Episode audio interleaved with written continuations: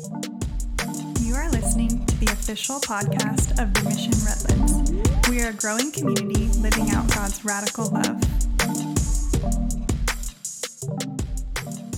Hi, everyone. I think good morning.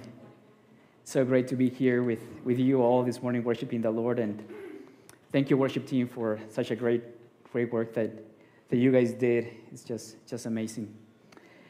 So, uh, as Pastor Jason said, my name is Jesse, and I am very honored and humble to be part of the uh, teaching team here at the, at the Mission Redlands.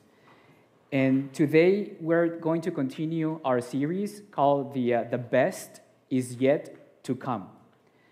However, today we're going to be learning from the uh, calling and the life of Gideon. But before, before we start with the uh, life of Gideon, let's read Romans 5, 6 through 11. And the Word of God says, verse number 6 You see, at just the right time, when we were still powerless, Christ died for the ungodly. Very rarely will anyone die for a righteous person, though for a good person, someone might possibly dare to die. But God demonstrated his own love for us in this. While we were still sinners, Christ died for us.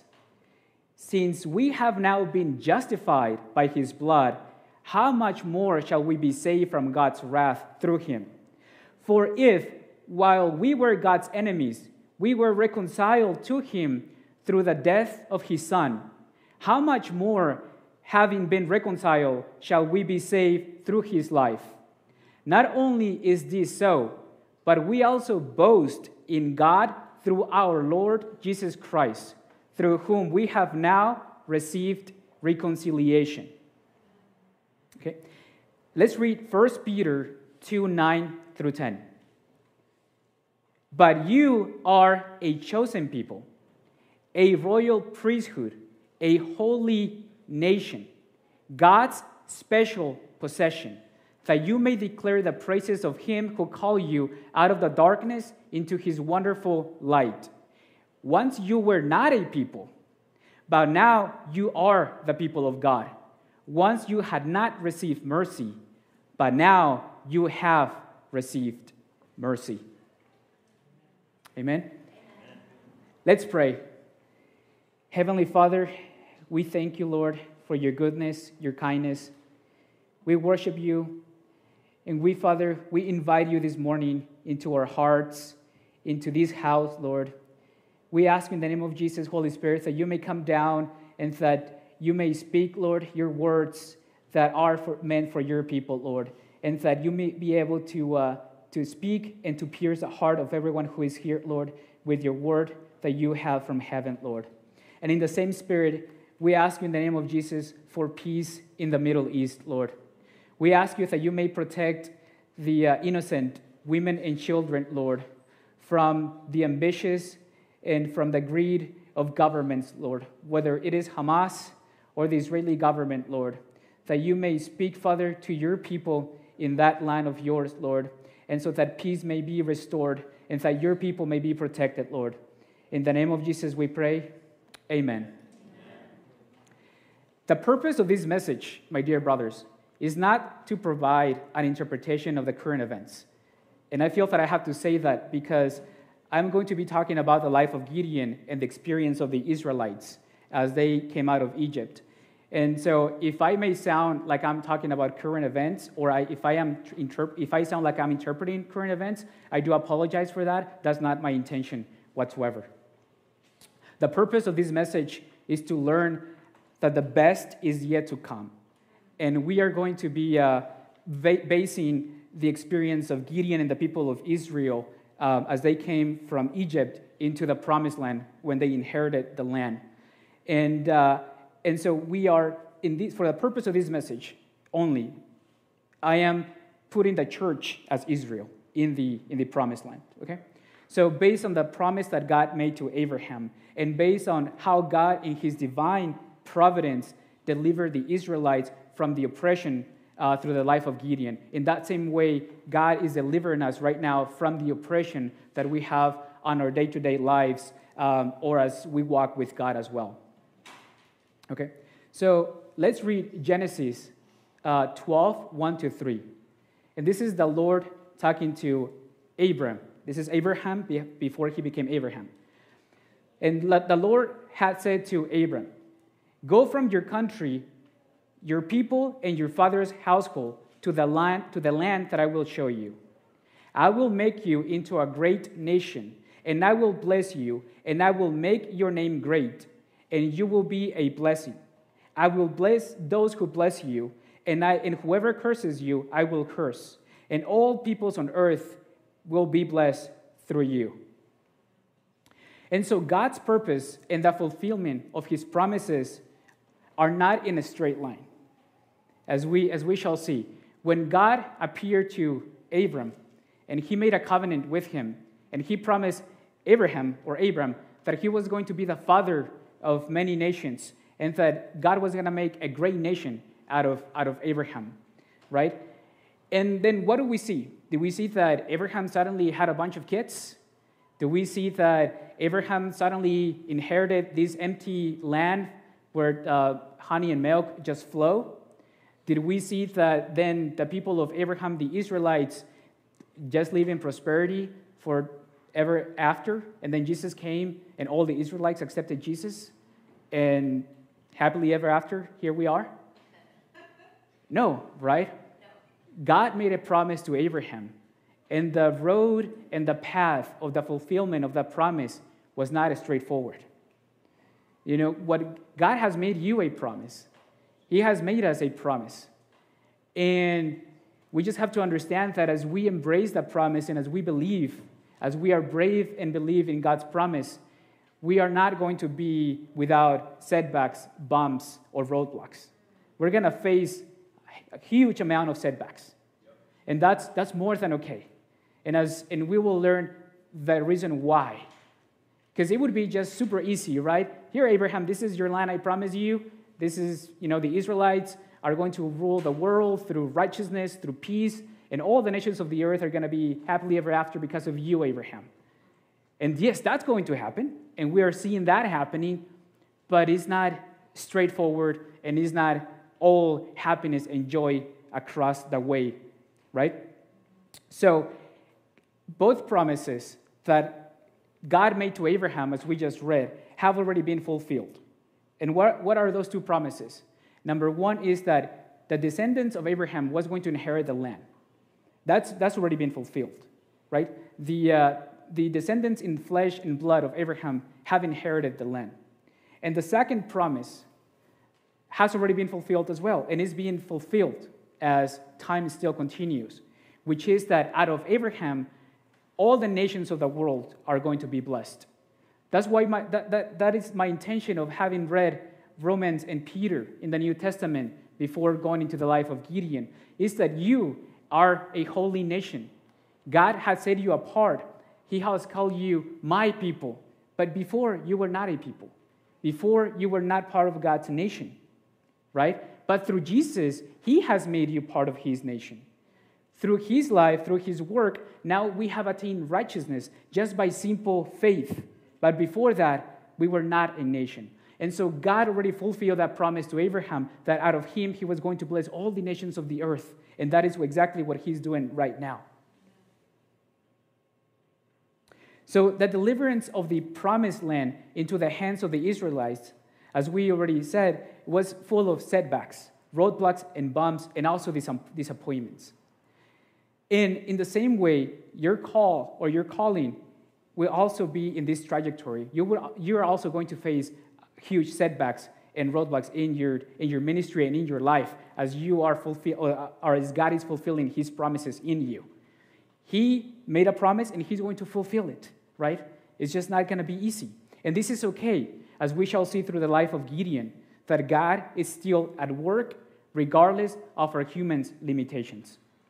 And he who began the great work in you, guess what? He's going to finish it, right? He's not going to leave anything unfinished.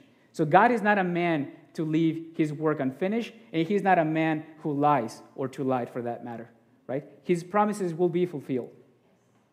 And as a matter of fact, God works through our limitation for what reason? So that there is no question that it was He who delivered us from the tribulations and not our own effort. So that He takes all the credit and glory because, my friends, victory belongs to Him and only Him. So when you see victory in your life, the first thing you do, and you will do because it is in your nature, it is to praise God and thank Him. Because you immediately will realize that it wasn't your effort who took you out of that problem. You, you will immediately realize that it wasn't your effort who took you out of that tribulation. Actually, you saw no, no ending, no exit. And then God provided an exit. And that's when you realize that it was He and His providence that provided you with that exit for that problem. And so, therefore, the best is yet to come. So, as we saw, or as we mentioned, when God made a promise to, the, uh, to Abraham, then God also had a warning for Abraham. He said, Your descendants are going to be slaves, and they're going to suffer for 400 years in, in Egypt. But I will take them out of Egypt into this land that I have promised you, and you will take it, right? So it was not as straightforward. And then when the Israelites, after 400 years, after they had suffered from slavery, and God sent Moses uh, to deliver them, right? Then Moses believed God that he could be used. But Moses also had limitations. He said, like, God, why are you calling me? Uh, I, I, don't speak well, and I have, I have my own issues. I'm not the right person. Maybe call my brother Aaron, or you know what? There's greater warriors right there. Maybe they'll listen to Pharaoh, but or the Pharaoh will listen to them, but but Pharaoh won't listen to me. And God said, "Oh, I'm calling you, and I will send your brother Aaron with you, because I will speak through him and through you to Pharaoh." So, God, as we were singing before, He uses our limitations, our flaws, you know, our, our issues. He works through them and He transforms, them, he transforms them into blessings for us, right? So, as, as a personal experience, uh, early, early in the year, uh, Jason and, and, Kim went to uh, our home, your house, and, and we were having dinner. And then suddenly, the conversation, as we were getting to know uh, more each other, the conversation came that I used to be part of a teaching team in our previous church where, where we lived in the desert. Um, but that was a Hispanic church, and so my teaching was in Spanish. And so Jason says, like, oh, you, you, you like to be part of the teaching team? And then I became like all frozen because I had never taught in, in English, you know? And, and, but here I am. I said, if it is my calling, and if I struggle to be able to concretize my thoughts and put them into the words that I have in my mind into English outside, then God can do anything. He, he can do anything. It's because if you open your heart, if your limitations, He will use you. So there is, there is no excuses. If God is calling you to sing in the worship team and you sing out of tune, there is no excuse, right? If you forget to put a capo, if you forget to put a capo or the capo into your guitar, there is no excuse, right? God is working through your limitations.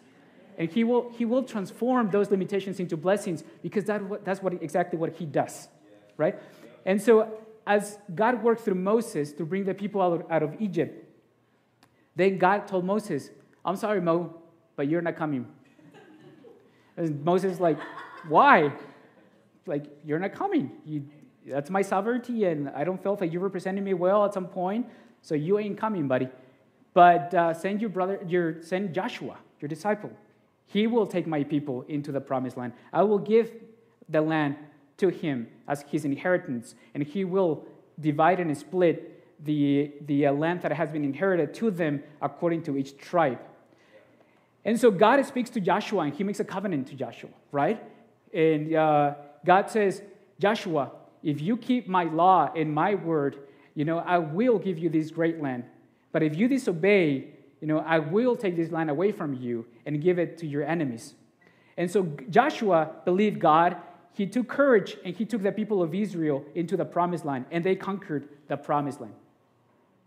And then in the book of Judges, as we're coming into the book of Judges, we start seeing that another generation came right after Joshua, and they forgot about God, and they forgot about how their parents had been taken out of Egypt. And my question to you is Have you forgotten when you were taken out of Egypt? Have you forgotten when the Lord opened the Red Sea so you could pass through? Because He has done it, and He will continue to do it.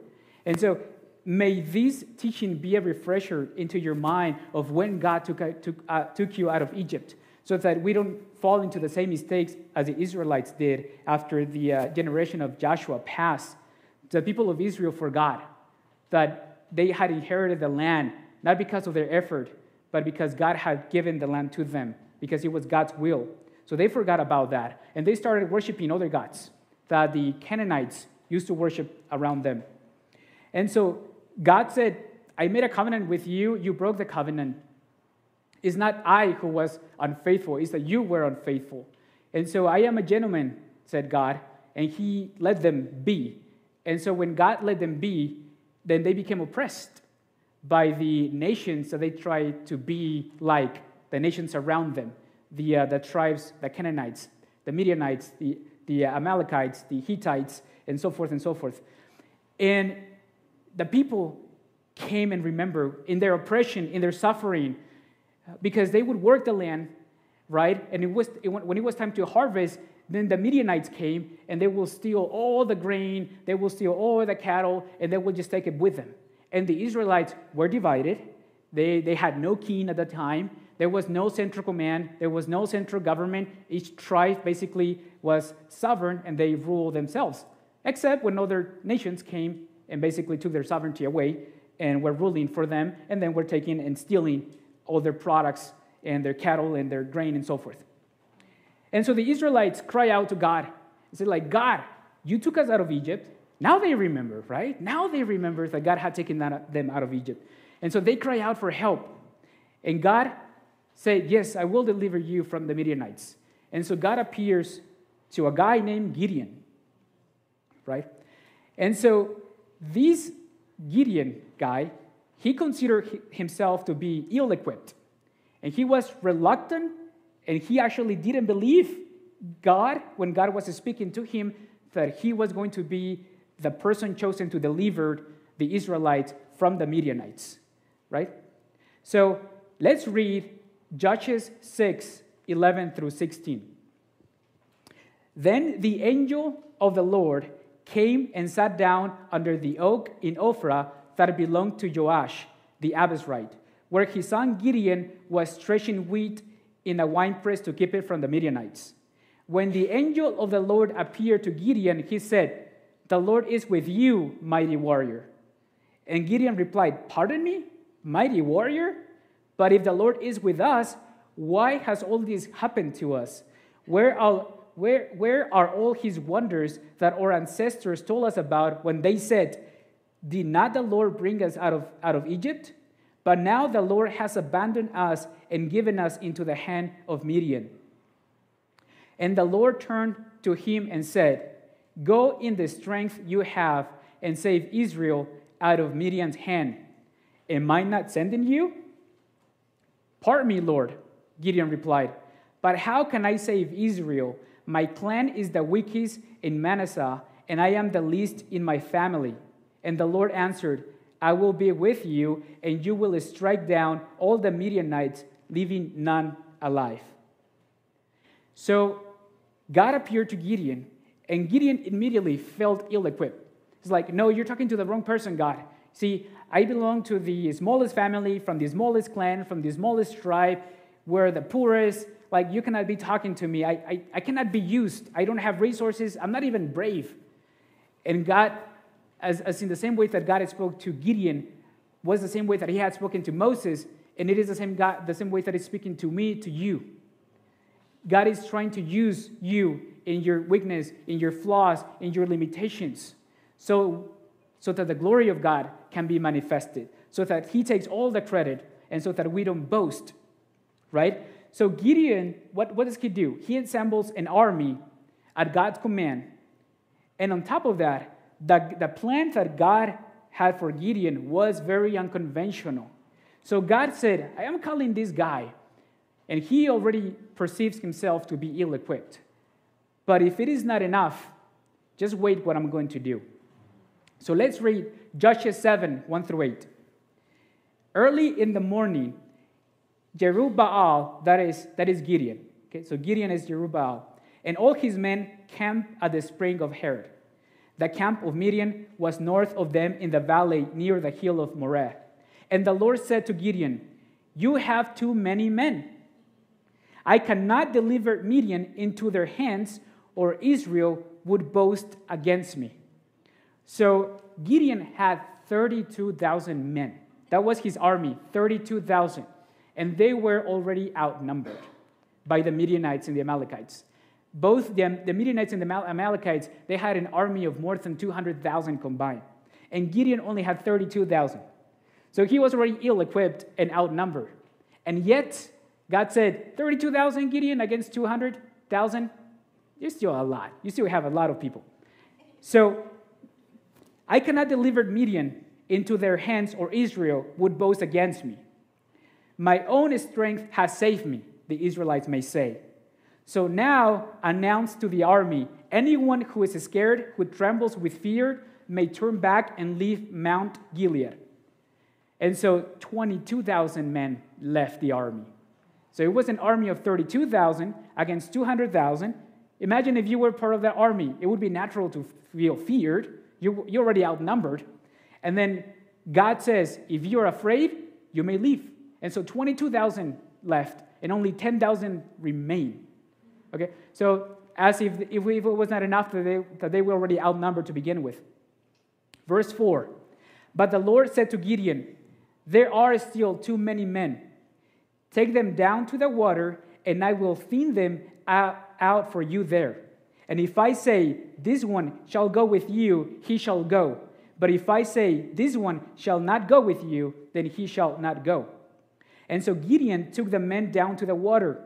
There the Lord told him, Separate those who lap that water with their tongues as a dog laps water uh, from those who kneel down to drink. Right? So you got the 10,000 people, and they come to the river to drink water, and 300 of them basically kneel down and cup their water with their hands and start leaking or lapping the water like dogs. Where the 9,700 that remain, they kneel down and start drinking water straight, right? So, three, verse 6 300 of them drank from the, from the cup hands, lapping like dogs, and all the rest got down on their knees to drink. Verse 7 And the Lord said to Gideon, With the 300 men that lap, I will save you and give the Midianites into your hands. Let all the others go home. And so Gideon sent the rest of the Israelites home, but only kept the 300, who took over the provisions and the trumpets of the rest. And so, what happened here? So, God wanted to make sure that everyone knew that it was His providence, that, that God delivered them from the Midianites in a supernatural way. God didn't want to leave a little bit of a chance for the Israelites to boast, to say, like, yes, we were stronger, we were more united than the Midianites and the Amalekites. And so we delivered ourselves with our own strength because even though we were outnumbered 32,000 to 200,000, we were still strong and smarter and braver and whatnot. And God said, like, no, 300. Because with 300, there will be no doubt that it was a miracle.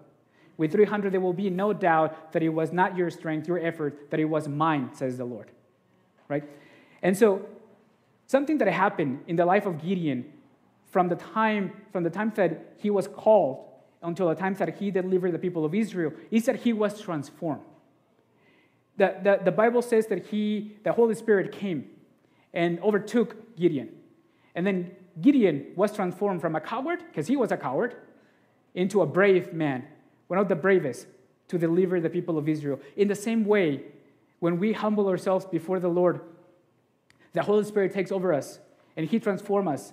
And then he will equip us with the resources from heaven not with our resources, but the resources that only come from heaven. And then there will be no doubt again that it was God who empowered us, that it was His Holy Spirit working through us and not ourselves, right? So, my question to you is what are we, what are we afraid when, when God calls us? You know, I was afraid that I was not going to be able to speak properly in English if I was able to, if, if I was going to teach you know, God's word in English I, have been afraid all my life of many, many things, right? Uh, I have, I am only five five, so I have a short complex. And, And it's not, it is not a joke, it's real. And uh, I have many complexes, just like any person has complexes. So when God calls you, what you may say, I'm too short, am I too tall, am I too skinny, am I too on the heavy side? Can, can I sing properly? Can I speak properly? That God is asking you, what are you afraid of? Well, those fears, God will transform those fears that you already have from your own complexes and from your limitations into the tools that you will use for, for God's purpose.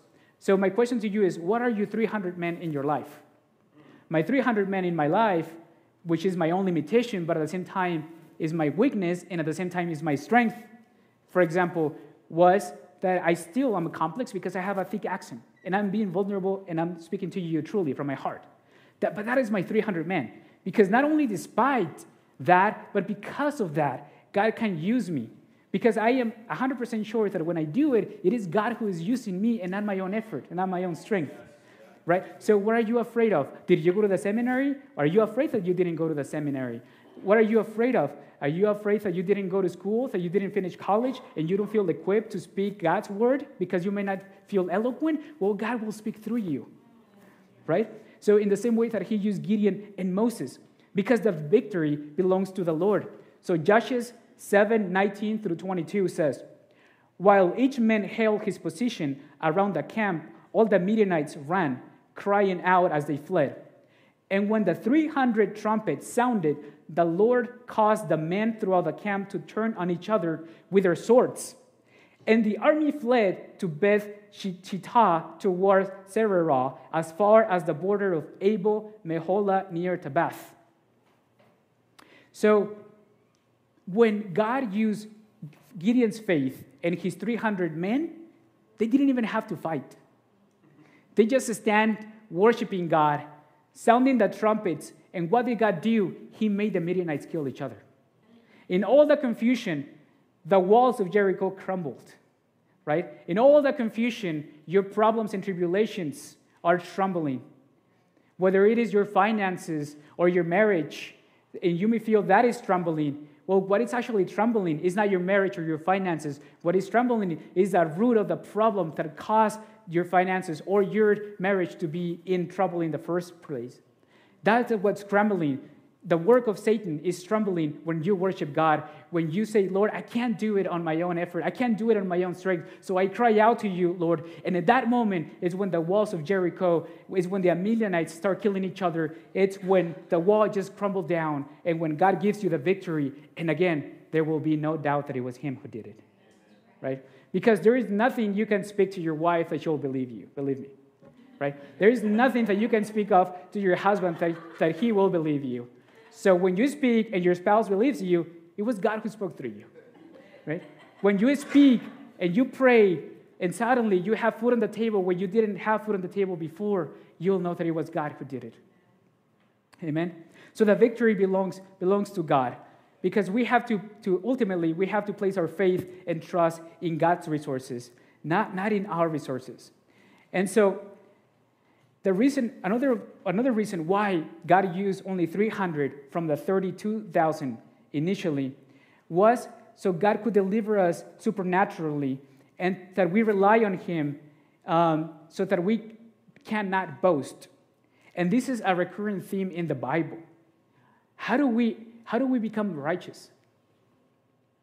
Is it by being, by being good, by respecting the Sabbath, by not eating pork? By fasting every day from 6 to 3 p.m.? Is that how you become righteous? By, filling the, by fulfilling the Ten Commandments and the entire law? No, right? The Apostle Paul says in Romans that apart from the law, righteousness has come to the world through simple faith, not through the works of the law. Why? So that we may not boast. So when we actually boast that we are righteous, we don't boast on our, our, on our own effort. We boast on the effort of Jesus. Because through him is that we have become righteous. Through him is that we now are a nation. Through him is that we now belong to the kingdom of God. When we were lost, when we, when we were not a nation, we are now a nation. We are God's people. And he loves us, and he will protect us, and he will deliver us because we are his beautiful, beautiful children. We are a chosen lineage. and we descend straight from Abraham. Also, the Apostle Paul says in Romans 11 that from the original root, from the olive tree, which is the, the uh, flesh and blood of Abraham, his descendants, God inserted us into that same root from Abraham. So we are also children of Abraham, just like the Israelites that were delivered from the Midianites. So, in the same way, God will protect us and He will deliver us from our problems, from our enemies, from our tribulations, and from the work of the devil as well. And so, the Lord delivered the people of Israel from the oppression of the Midianites with 300 men because of Gideon's faith. So, in the same, in the same way, we have to, to place our faith in God, and yes, blindly. And uh, I, I know we have heard that we Christians don't believe blindly in God because we have evidence based faith. But let me tell you that I, I, I, think that's, that's something that came through our culture in modernity with the uh, Renaissance and science uh, a couple centuries ago. Evidence based, evidence based. When God spoke to Abraham and he told him that he was going to be the father of many children, and Abraham believed him, it was reckoned to him as righteousness with no evidence because he was already 100 years old and couldn't have any children. He was not even circumcised. He did not have the law. Abraham was not a Jew because there was no Judaism. God spoke to Abraham and he believed him when it was reckoned to him as righteousness with no evidence. God had not taken the people of, uh, of Israel out of Egypt yet. We have hindsight, but on top of hindsight, blind faith is more than enough. That's how we become righteous by blind faith through the, through the work of Jesus, just as Abraham believed, we believe it was also reckoned to us as righteousness. Amen. So, my dear folks, God likes to use ordinary people for extraordinary things.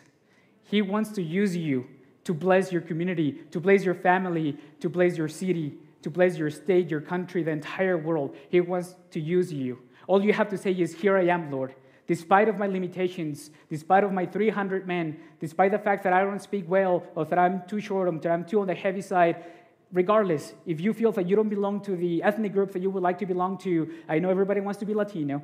If you don't, if you don't belong to the gender that you would like to belong to, God can still use you, no matter what. Right? So as the worship team comes, let's uh, bow down our heads and let's pray. Heavenly Father, we thank you, Lord, because you're always faithful to the end, Lord. And we place our trust in you, whether we can see the exit or not, Lord. That doesn't really matter because we believe in you fully, Lord. And we believe that just as you took the uh, Israelites out of Egypt into the promised land, and it was not without setbacks, without roadblocks, Lord, we also face those same setbacks and roadblocks. But we also believe, Lord, that you will deliver us from our enemies, that you will part the Red Sea, and that you will raise up armies in your name, that you will raise up people, men and women that believe in you, Father, to deliver us from our enemies, from our problems, from our tribulations, that you will raise me, that you will raise your people gathered in this church today, Lord. And so I pray in the name of Jesus, Lord, that you may speak to them and that you remind them, Holy Spirit, that the best is yet to come despite of the situation, that you will use them, Father, to bless other people, to bless your people, Father, and that there will be no doubt that it was you, Father, who delivered them from their tribulations and their problems, Lord. In the name of Jesus, I pray. Amen. You are listening to the official podcast of the Mission Redlands. For more information, visit us at themissionredlands.com.